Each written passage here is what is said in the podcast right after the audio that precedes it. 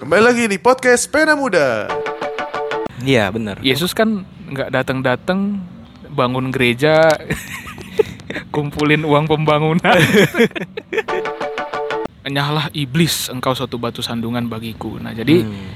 di sini Batu karang jadi batu sandungan. batu karang malah jadi batu sandungan. Itu tiap gereja nih harusnya injili. Nah, karena mungkin aku lihat aja ya. Berapa banyak sih gereja yang akhirnya cuman jadi gereja keluarga. Itu ibunya, itu kakeknya, itu neneknya, Hmm. itu anaknya. Ntar jemaat barunya ya istri dari anaknya. Kalau Hmm. cuman perbuatan doang, ya nanti mungkin orang nggak ngelihat Tuhannya gitu. Dia cuman Hmm. ngelihat kitanya yang berbuat baik. Iya ya. Tapi kalau kita cuman bicaranya aja orang bilang ah munafik.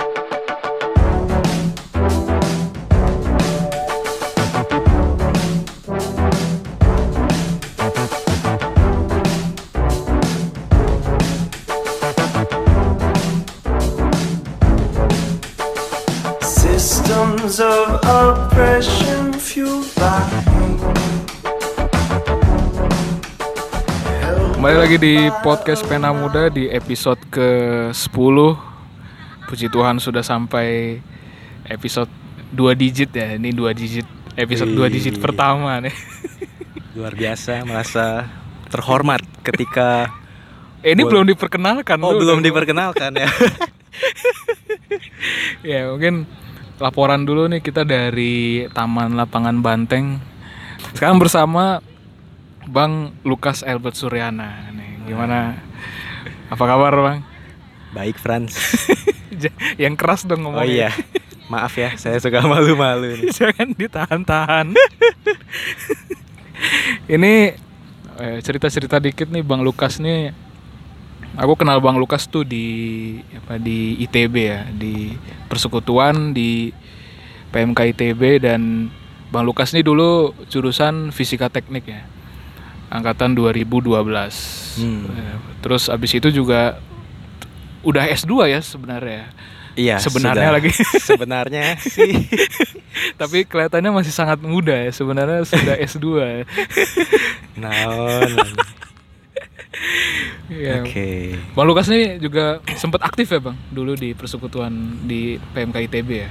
Ya, lumayan lah sempat aktif. Sempat aktif sebagai apa dulu, Bang, waktu itu? Dulu, wah saya sempat aktif. Jadi kadif perlengkapan dulu. Oh, perlengkapan. Mm-mm. Habis itu setelah satu tahun di perlengkapan tuh ngapain di persekutuan tuh? Oh ya, sempat dipercayakan lah untuk jadi koordinator umumnya lah. Oh, koordinator umum ya. Iya, begitu Franz. Kaku banget sih lu, Bang. iya, malu gua ngomong gini. Ntar dengar semua orang. Ya, nggak apa-apa kan ini pena muda, Oh jangan iya, malu ya. Jangan malu ya. Pena muda itu ya nggak sekolah teologi emang. Oh iya, Pena tua juga nggak sekolah teologi kan? bener. Oke lah, gue semangat sekarang jadinya. ya, eh sekarang lagi sibuk ngapain aja bang? Sekarang, ya gitulah. Ke kerja, kantor, pulang. Kantor, pulang tiap hari. Naik kereta. Itu suatu penyesalan atau apa tuh? Oh enggak, sebenarnya itu suatu kairos mungkin ya. Oh iya, Kesempatan iya. Mantap. Karena kalau aku lihat-lihat kayaknya orang-orang kereta ini para pemikir-pemikir sebenarnya. ya. Oh iya. Iya, kan pas dua jam di kereta dia nggak mungkin bengong kan. Iya juga sih. Pasti sambil bergantung dia berpikir, kenapa Aku harus bergantung. aku harus bergantung? Kenapa aku ada di sini?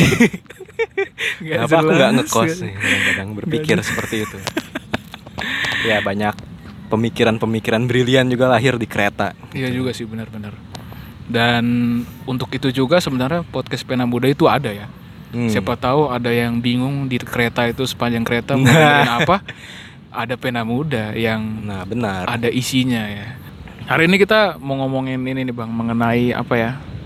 Persekutuan dan gereja. Hmm. Kan kita kan ya kita berdua lah udah sempet lama lah di persekutuan kampus Hmm. lah ya. Beberapa hal sudah kita jalani gitu. Bisa dibilang persekutuan itu kan sebenarnya gambaran dari gereja nggak sih Bang? Persekutuan mana dulu nih? Kan di gereja juga ada persekutuan. Oh iya betul juga. Lembaga pelayanan mungkin ya Oh, maksudmu iya. Franz. Oh iya ya lembah Jadi persekutuan dibentuk oleh lembaga pelayanan yang non gereja mungkin ya. Betul. Jadi itu yang diberi nama para church. Ya, setauku itulah yang disebut sebagai para church ya. Hmm, ya ya. Mungkin kalau misalkan kita bisa mengatakan ada lembaga pelayanan seperti navigator kan, the navigators kan udah di berbagai dunia ya. Betul. Eh, di berbagai dunia, di berbagai negara gitu. Berbagai negara di dalam dunia yang Iya. satu. ya kan mungkin ada juga LPMI Mm, ya, ya. atau Perkantas mungkin yang orang-orang banyak tahu Hmm, ya, ya, atau betul, betul. Sion juga. Ya itu kan semua kita tahu Kalau di ITB ya. kalau di ITB, nggak Hmm. tahu sih kalau di kampus-kampus lain. Mhm. Nah ini kan berarti kan udah alumni kan aktifnya di gereja kan. Mm-mm. Si gambaran para church ini terlihat nggak di gereja itu? Hmm, ya kalau dari tempatku sendiri sih mungkin aku lebih melihat seperti ada sih bayang-bayangnya sih, Bayang-bayangnya. bayang-bayangnya para churchnya lah. Heeh. Tapi ya mungkin tidak se ini di para church lah. Kenapa begitu? Karena ya mungkin kalau kita lihat kayaknya di gereja kan banyak ya kesibukannya ya. Iya iya betul. Kayak ngurusin buat yang orang-orang tua, ngurusin Ah, anak iya. sekolah minggu, Hmm. terus tiba-tiba ada bazar di gereja. terus ada ini banyakan kegiatan-kegiatan ini ya. Mungkin nggak seperti di kampus lah ya. Kalau di kampus kan para church fokusnya ya itu doang gitu. Jadi- Apa tuh para church fokusnya kalau di kampus? Wah, kalau di kampus sih setauku ya. Hmm. Kalau di ITB sih ya fokusnya di dalam pemuridan Hmm, iya, dan iya. penginjilan. Dan tapi itu nggak kelihatan kalau misalkan yang Bang Lukas lihat ketika di gereja atau seenggaknya mungkin tadi kelihatannya bayang-bayangnya doang. Berarti Hmm. bayang-bayang seperti apa jadinya? Kalau di gereja aku sendiri sih sebenarnya mungkin lebih kelihat ada sih sebenarnya kelompok pemuridan. Hmm. Tapi kelompok pemuridannya ini kalau di kampus kan biasanya kelompok kecil ya. Kayak mungkin cuman dua orang, tiga Hmm. orang. Nah kalau di sini kelompoknya besar. Hmm. Jadi kalau di gerejaku nih eh ada kelas remaja lah dari Hmm. kelas 1 SMP sampai 3 SMA. Jadi Iya, iya. setiap minggu tuh kita bagi kelas dibagi. Nah, satu Hmm. kelas tapi banyak, bisa mungkin 10 sampai 20 orang. Nah, di situ kita formatnya sih seperti format KTB sebenarnya. kelompok tumbuh bersama ya. Iya, benar. Campur tapi cowok cewek Berapa satu kelompok? sekitar 10 sampai 20. 10 sampai 20 ya. Mm-mm. Mhm. Kalau misalkan aku boleh sharing juga, kalau di gerejaku sih mungkin pembagiannya ini sih lebih ke kategorial itu tadi eh, bapak-bapak, ibu-ibu, Hmm. habis itu eh, ibu-ibu yang udah maaf mungkin menjanda gitu kan, itu ada kelompoknya sendiri dan ada remaja, pemuda, sekolah minggu juga dan tiap minggu mungkin ada pendalaman Alkitabnya sih, cuman ya itu apa lebih kepada kelompok PA-nya aja. Jadi Hmm. kalau misalkan pemuridan sebenarnya bukan kan lebih dari PA kan sebenarnya. Kalau yang seharusnya ya, kalau kita melihat di para church Ya. dulu kan. Kalau dulu sih diajarin sih pemuridan tuh seni berbagi hidup ya. Oh iya. Iya. Iya. Seni yang hilang ya. Seni yang hilang. Ada bukunya tuh pemuridan seni yang hilang. Siapa ya? John Stott ya? Lupa eh siapa? Iya, saya juga lupa sih. Ya. Pemuridan seni yang hilang itu. Mm-mm. Nah itu sebenarnya bukannya begitu kan bang? Lebih dari PA kan? Nah, ini yang menjadi ininya. Kalau dari aku sendiri sih, karena dulu sempat di kampus, ya aku cukup mengerti lah bahwa ya nggak cuman PAP aja. Jadi kalau aku ya berusaha untuk mencoba melakukan pendekatan pribadi sebenarnya dengan si anak-anaknya. Hmm. Tapi yang cowok ya, bukan yang Iya, cewek. Iya iya. Jadi kalau yang cowok biasanya misalnya beres bagi kelas ini, ya aku coba ajak makan bakmi lah. Hmm. Nah, ambil makan bakmi itu ya kita sambil ngobrol-ngobrol yang bersifatnya lebih pribadi Hmm. jadinya. Ya ada kesempatan kan untuk bisa kenal si anaknya, keluarganya. Ini waktu abang di gereja nih. Iya, ini yang aku coba lakukan di gereja. Walaupun ya Yang sebenarnya sebelumnya belum dilakukan orang. belum atau dilakukan. jarang. Dan Belum. sebenarnya apa yang aku lakukan ini pun hal yang sudah aku rasakan dahulu. Jadi Hmm. dulu nih aku juga punya kakak pembina lah waktu di gereja. Iya iya. Dia kuliah di Telkom, kayak anak persekutuan juga. Hmm. dan dia juga tahu maksudnya nggak cuman eh kata dibilang manusia tuh nggak hidup cuman dari eh, firman saja tapi juga dari bakmi kata dia itu kebalikan yang dikatakan ini ya. Dikatakan apa? Yesus ya? Iya ya. Manusia bukan hidup dari roti saja. Tapi dari firman ya. Iya, nggak tahu nih ini sesuai Alkitab nggak ya? Jangan-jangan. Tapi ya sejauh ini sih aku merasa senang ya ketika Hmm. bisa makan bakmi bareng itu sambil ngobrol-ngobrol hal yang cukup pribadi ya lebih terbuka lah dibanding Hmm, ya. di kelas kan soalnya kan campur juga ya Iya, ada iya. yang eh, cewek juga soalnya mungkin mereka malu-malu mau cerita Hmm, iya, iya. Jadi pemuridan itu sebenarnya lebih daripada satu kegiatan PA mingguan ya. Berarti harusnya. benar. Karena pemuridan itu kan seni berbagi hidup, berjalan bersama-sama. eh, dan itu kan sebenarnya yang diawali Yesus di pelayanannya di bumi ini kan ya. iya benar. Yesus kan nggak datang-datang umur 30 tahun bangun gereja kumpulin uang pembangunan. Kumpulin persembahan. Kumpulin persembahan. Persepuluhan buat beli tanah beli gedung. Tapi yang pertama dicari yaitu murid. murid. benar. Dan ya itu sih yang sangat ku dapat sih sa- Hmm. yang sangat ku dapat di para church juga waktu di kampus bagaimana seharusnya gereja itu membentuk murid-murid betul Gitu. sekali Frans bukan membangun gedung-gedung. karena gereja adalah kita iya, gereja adalah kita ya. Aku gereja, kau pun gereja. Itu ada lagunya ya kalau nggak salah ya. kan tadi kan ngobrolinnya kan lebih ke ini ya apa sih yang kita dapatkan di persekutuan kemudian yang dirasakan waktu di gereja ya Hmm. Nah mungkin kita bisa bahas seharusnya profil orang di gereja tuh seperti apa sih gitu Profil apa nih? profil Oh ini jadi Bang Lukas yang wawancara. oh iya maaf maaf Enggak, apa-apa. Ini Oh, biar iya. biar dua arah nih. oh iya benar Ya, silakan Oke, lanjutkan. ya enggak sih aku cuman terpikir eh, sedikit lah ya tentang kan tadi bicara tentang gereja ya Hmm. Nah kan kalau kata gereja sendiri pertama kali muncul di mana Franz? Muncul itu pertama di Matius 16 ayat 18, tapi ini juga bukan dibilangnya gereja. Hmm. Bahasa Inggrisnya mungkin church. hmm. Cuman bahasa di Indonesia itu jemaat. Oke. Matius 16 ayat 18. Ya. Dan Batu karang itu dibilang si Petrus ya kalau tidak salah ya. Hmm, ya jadi Yesus kan bilang di situ Matius 16 ayat 18 tuh ya aku akan membangun jemaatku kan Hmm. di atas batu karang ini. Nah, itu dikatakan sebelum sebelum eh itu dikatakan sesudah pengakuan Petrus Hmm. yang kan Yesus nanyakan siapa aku, siapa aku kan. Iya. Terus Petrus bilang engkaulah Mesias anak Allah yang hidup. Hmm. Baru Yesus bilang di atas batu karang ini akan ku dirikan, jemaatku. Seperti itu sih. Dan aku juga ingat ya, kalau nggak salah Petrus juga sempat dibilang dia tuh memegang kunci ya, kunci kerajaan surga. Hmm. Yang apa yang apa yang kau ikat di Iya, apa yang kau ikat di bumi akan terikat di surga. Iya, iya. Nah, sebenarnya aku pernah mendengar sih ada suatu tafsiran mungkin ya. Di tafsirannya mengatakan bahwa ya inilah yang harusnya dilakukan gereja. Jadi Petrus ini kan rasul ya. Hmm. Jadi bilang ya gereja ini yang benar adalah harus berpegang pada pengajaran para rasul. gitu. Hmm, ya, ya, ya. Nah, sini mungkin makanya kalau bicara tentang gereja yang ideal seharusnya kita baca di kisah para rasul. Oh iya, betul. Bener juga ya, bener juga.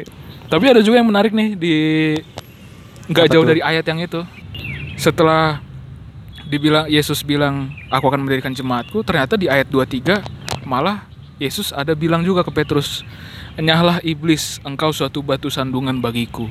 Waduh, ini Nah, Petrus yang sama ya. Itu Petrus yang sama yang dibilang akan mendirikan jemaat di atas batu karang si Petrus itu sendiri. Hmm. Ternyata sebelum Yesus bilang enyahlah iblis, Yesus itu menceritakan bagaimana bahwa dia akan menderita kan.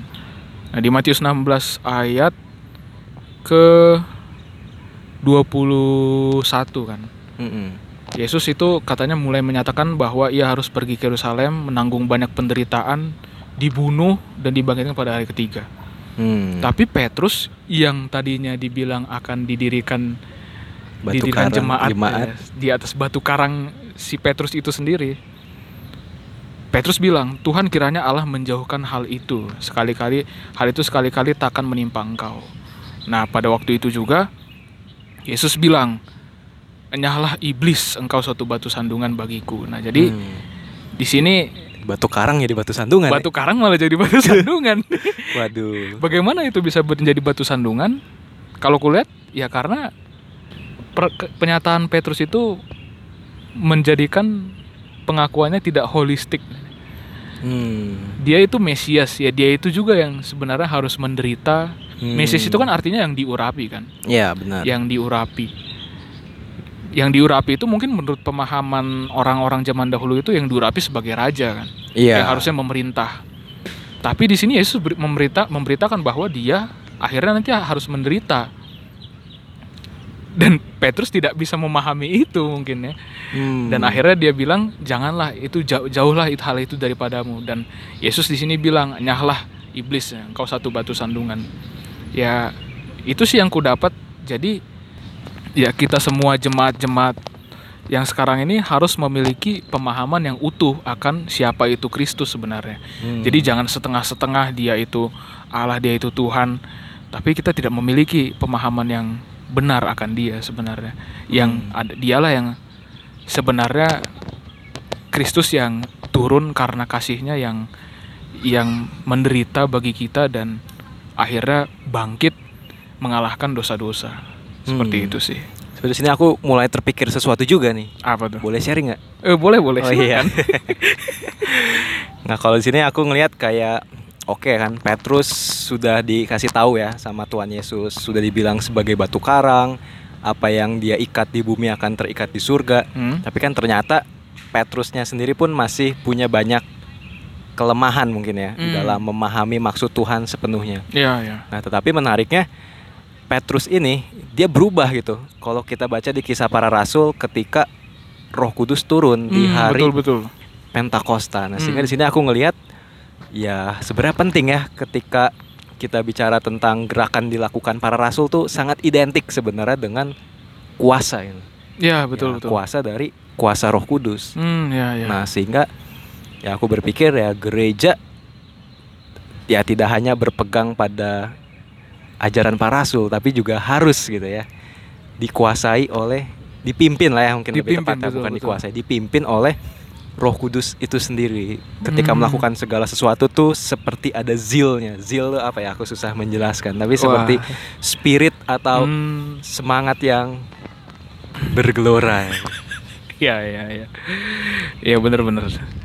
Sepertinya hari Pentakosta itu sebenarnya juga hari ulang tahun dari gereja di seluruh dunia ya harusnya. iya benar ya kalau itu dibilang hari lahirnya gereja Iya itu hari lahirnya gereja karena di situlah awalnya terbentuk jemaat yang mula-mula kan. hmm Pada waktu itu eh, sebelumnya kan di kalau kita baca kisah, kisah Rasul 1 tuh ayat 8 kalau nggak salah.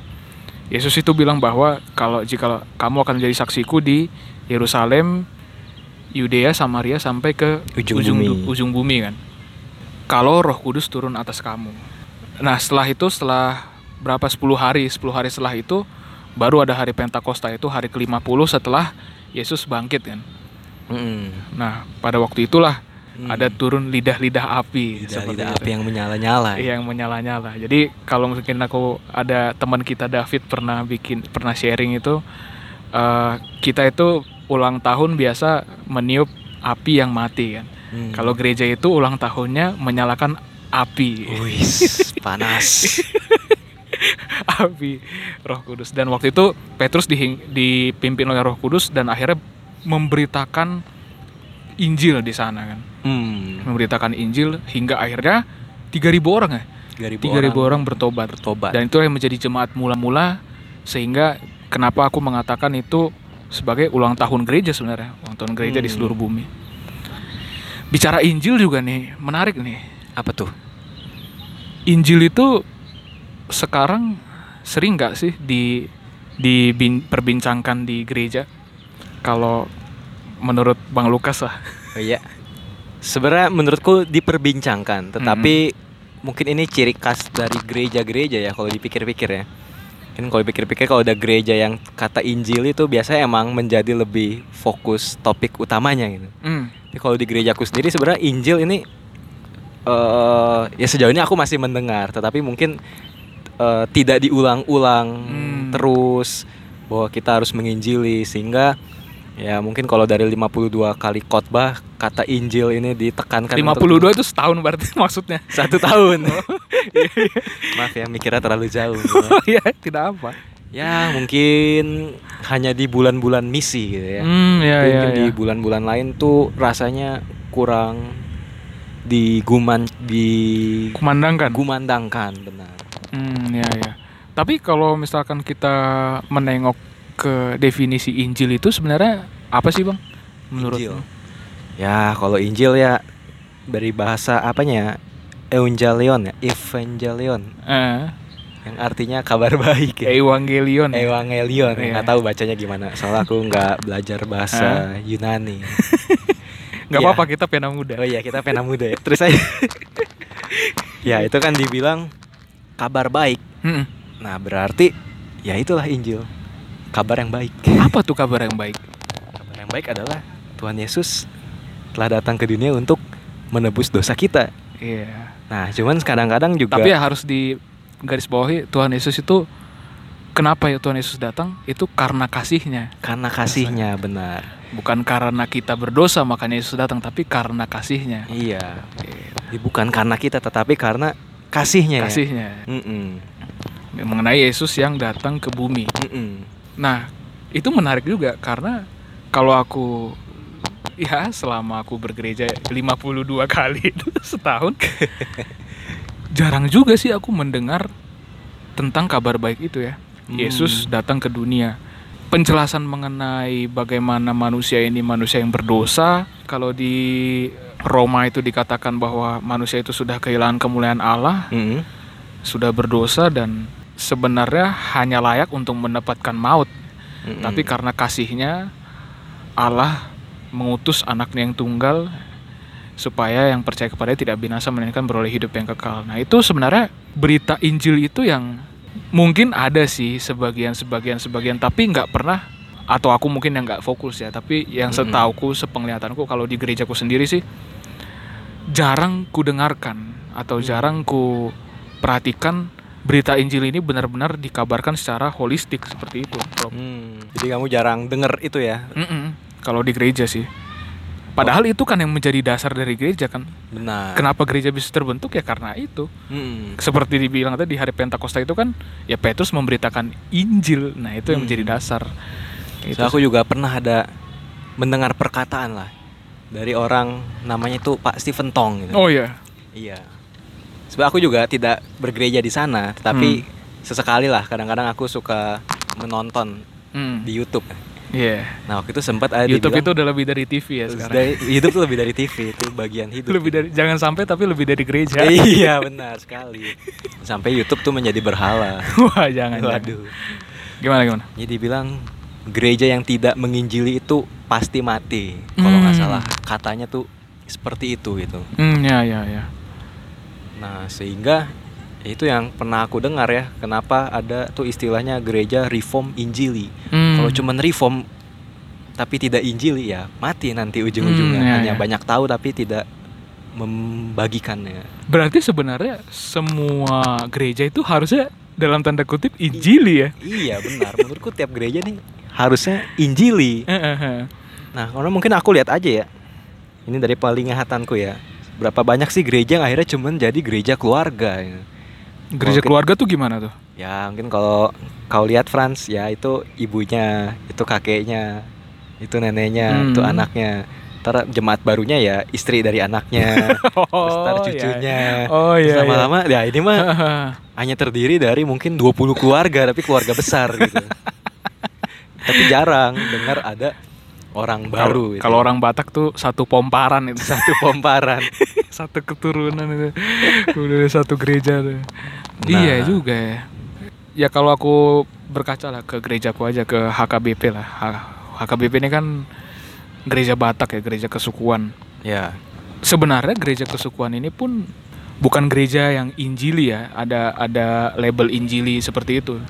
Cuman sebenarnya gereja ini tuh dibentuk oleh karena pemberitaan Injil sebenarnya Hmm. dari Opung no Mensen. Opung Nomensen dari tanah tanah Jerman eh, dia berlayar ke tanah Batak dengan melewati berbagai rintangan rintangan di kapal itu kalau aku pernah baca bukunya itu sempat ada badai lah ketika Hmm. uh, Opuno Mensen ini di sepanjang per- perlayaran itu ke Batak itu banyak lah uh, rintangan Hmm. di tengah-tengah gitu ada badai dan bahkan setelah Opung no Mensen ini turun dari kapal kapal yang mengangkut dia ini Hmm. yang akan pergi ke ke ke tujuan lain itu akhirnya karam di perjalanan Hmm. Jadi, bagaimana Allah itu menuntun No Man's Land itu sampai ke tanah Batak dan dia akhirnya memberitakan Injil Hmm. sampai menyebar sampai sekarang ini sampai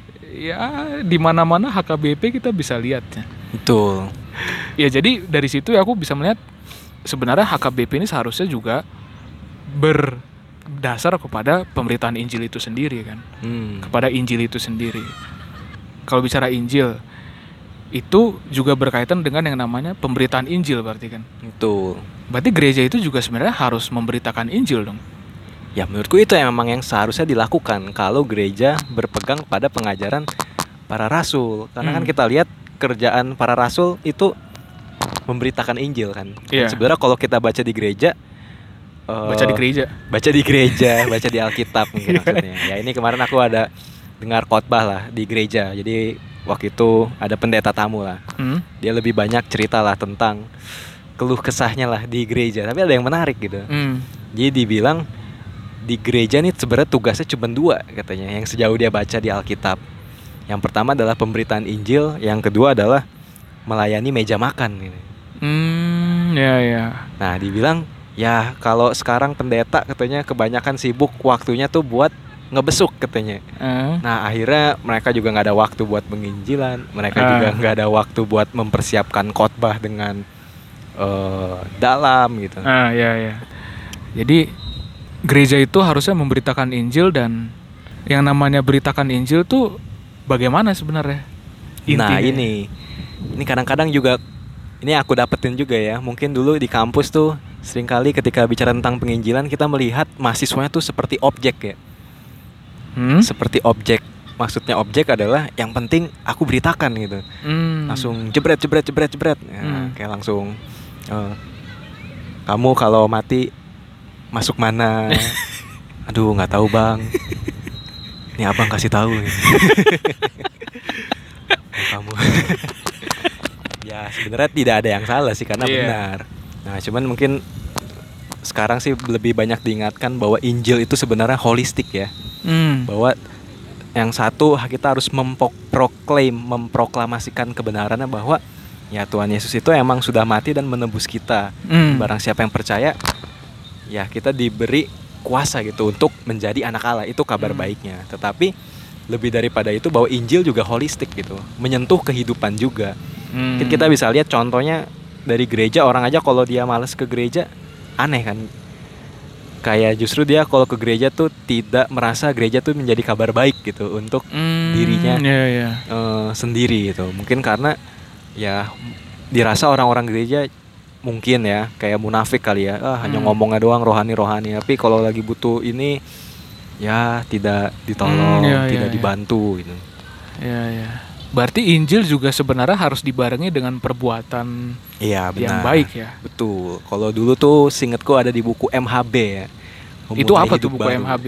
Ya itu buku Buku bah- KTP. bahan PA ya. buku Hmm. bahan PA itu Iya. dibilang Injil itu tidak hanya lewat mulut tetapi juga harus lewat perbuatan. Hmm, ya, ya. Dikatakan seperti sayap burung lah. Kalau Hmm. cuman perbuatan doang ya nanti mungkin orang nggak ngelihat Tuhannya gitu. Dia cuman Hmm. ngelihat kitanya yang berbuat baik. Ya, ya. Tapi kalau kita cuman bicaranya aja orang bilang ah munafik hanya Hmm, ngomong. iya, nah, itu iya. dibilang seperti burung yang harus hipokrit ya. menerbangkan ya kedua sayapnya gitu. Nggak bisa betul, salah betul. satunya aja. Betul betul betul. Kalau salah satunya aja malah orang jadi melenceng ya Jadi melenceng betul. pemahamannya. Ya, itu sih yang penting juga. Jadi eh, sebenarnya sebagai orang Kristen kan perbuatan bukan perbuatan baik yang menyelamatkan kan. Betul. Tapi Kristus itu sendiri yang menyelamatkan. Ya. Tapi itu juga tidak menyangkali bahwa kita harus berbuat baik sebenarnya. Hmm. Kita juga harus bertindak perilaku baik karena hati yang sudah dimenangkan oleh Kristus itu seharusnya menjadi hati yang ya ingin terus berbuat serupa seperti Kristus kan. Betul. Serupa seperti sang guru. Nah, untuk itulah harus ada yang namanya pemuridan gitu. Nah, eta. Jadi ini bisa. selalu selalu apa ya? Selalu berputar sebenarnya Selalu di berputar. gereja itu sejatinya harus berputar pemuridan, penginjilan, pemuridan, penginjilan dan PAPI PAPI PAPI. Oh ya ini ini emang Bang Lukas nih udah sangat mendarah daging gitu, perihal itu semua. Nah. Ya, aku kan tujuh tahun dulu di kampus, Frans. Udah lama eh, merasakan asam garam ya. Asam garam. Asam garam PAPI PAPI. Tawa dan tangis. Tawa dan tangis. Salib yang begitu berat sepanjang tujuh tahun dipikul ya. Apalagi beberapa tahun terakhir Jadi curhat. jadi curhat. Ya ya ya. Mungkin kau summary dulu apa yang jadi sudah kita bicarakan sejauh ini. Yang kita sudah bicarakan kan pertama mengenai persekutuan tadi kan. Hmm. Ya, di persekutuan itu kita banyak mendengar tentang pemuridan, sementara di gereja itu mungkin jarang dibicarakan tentang pemuridan. Hmm.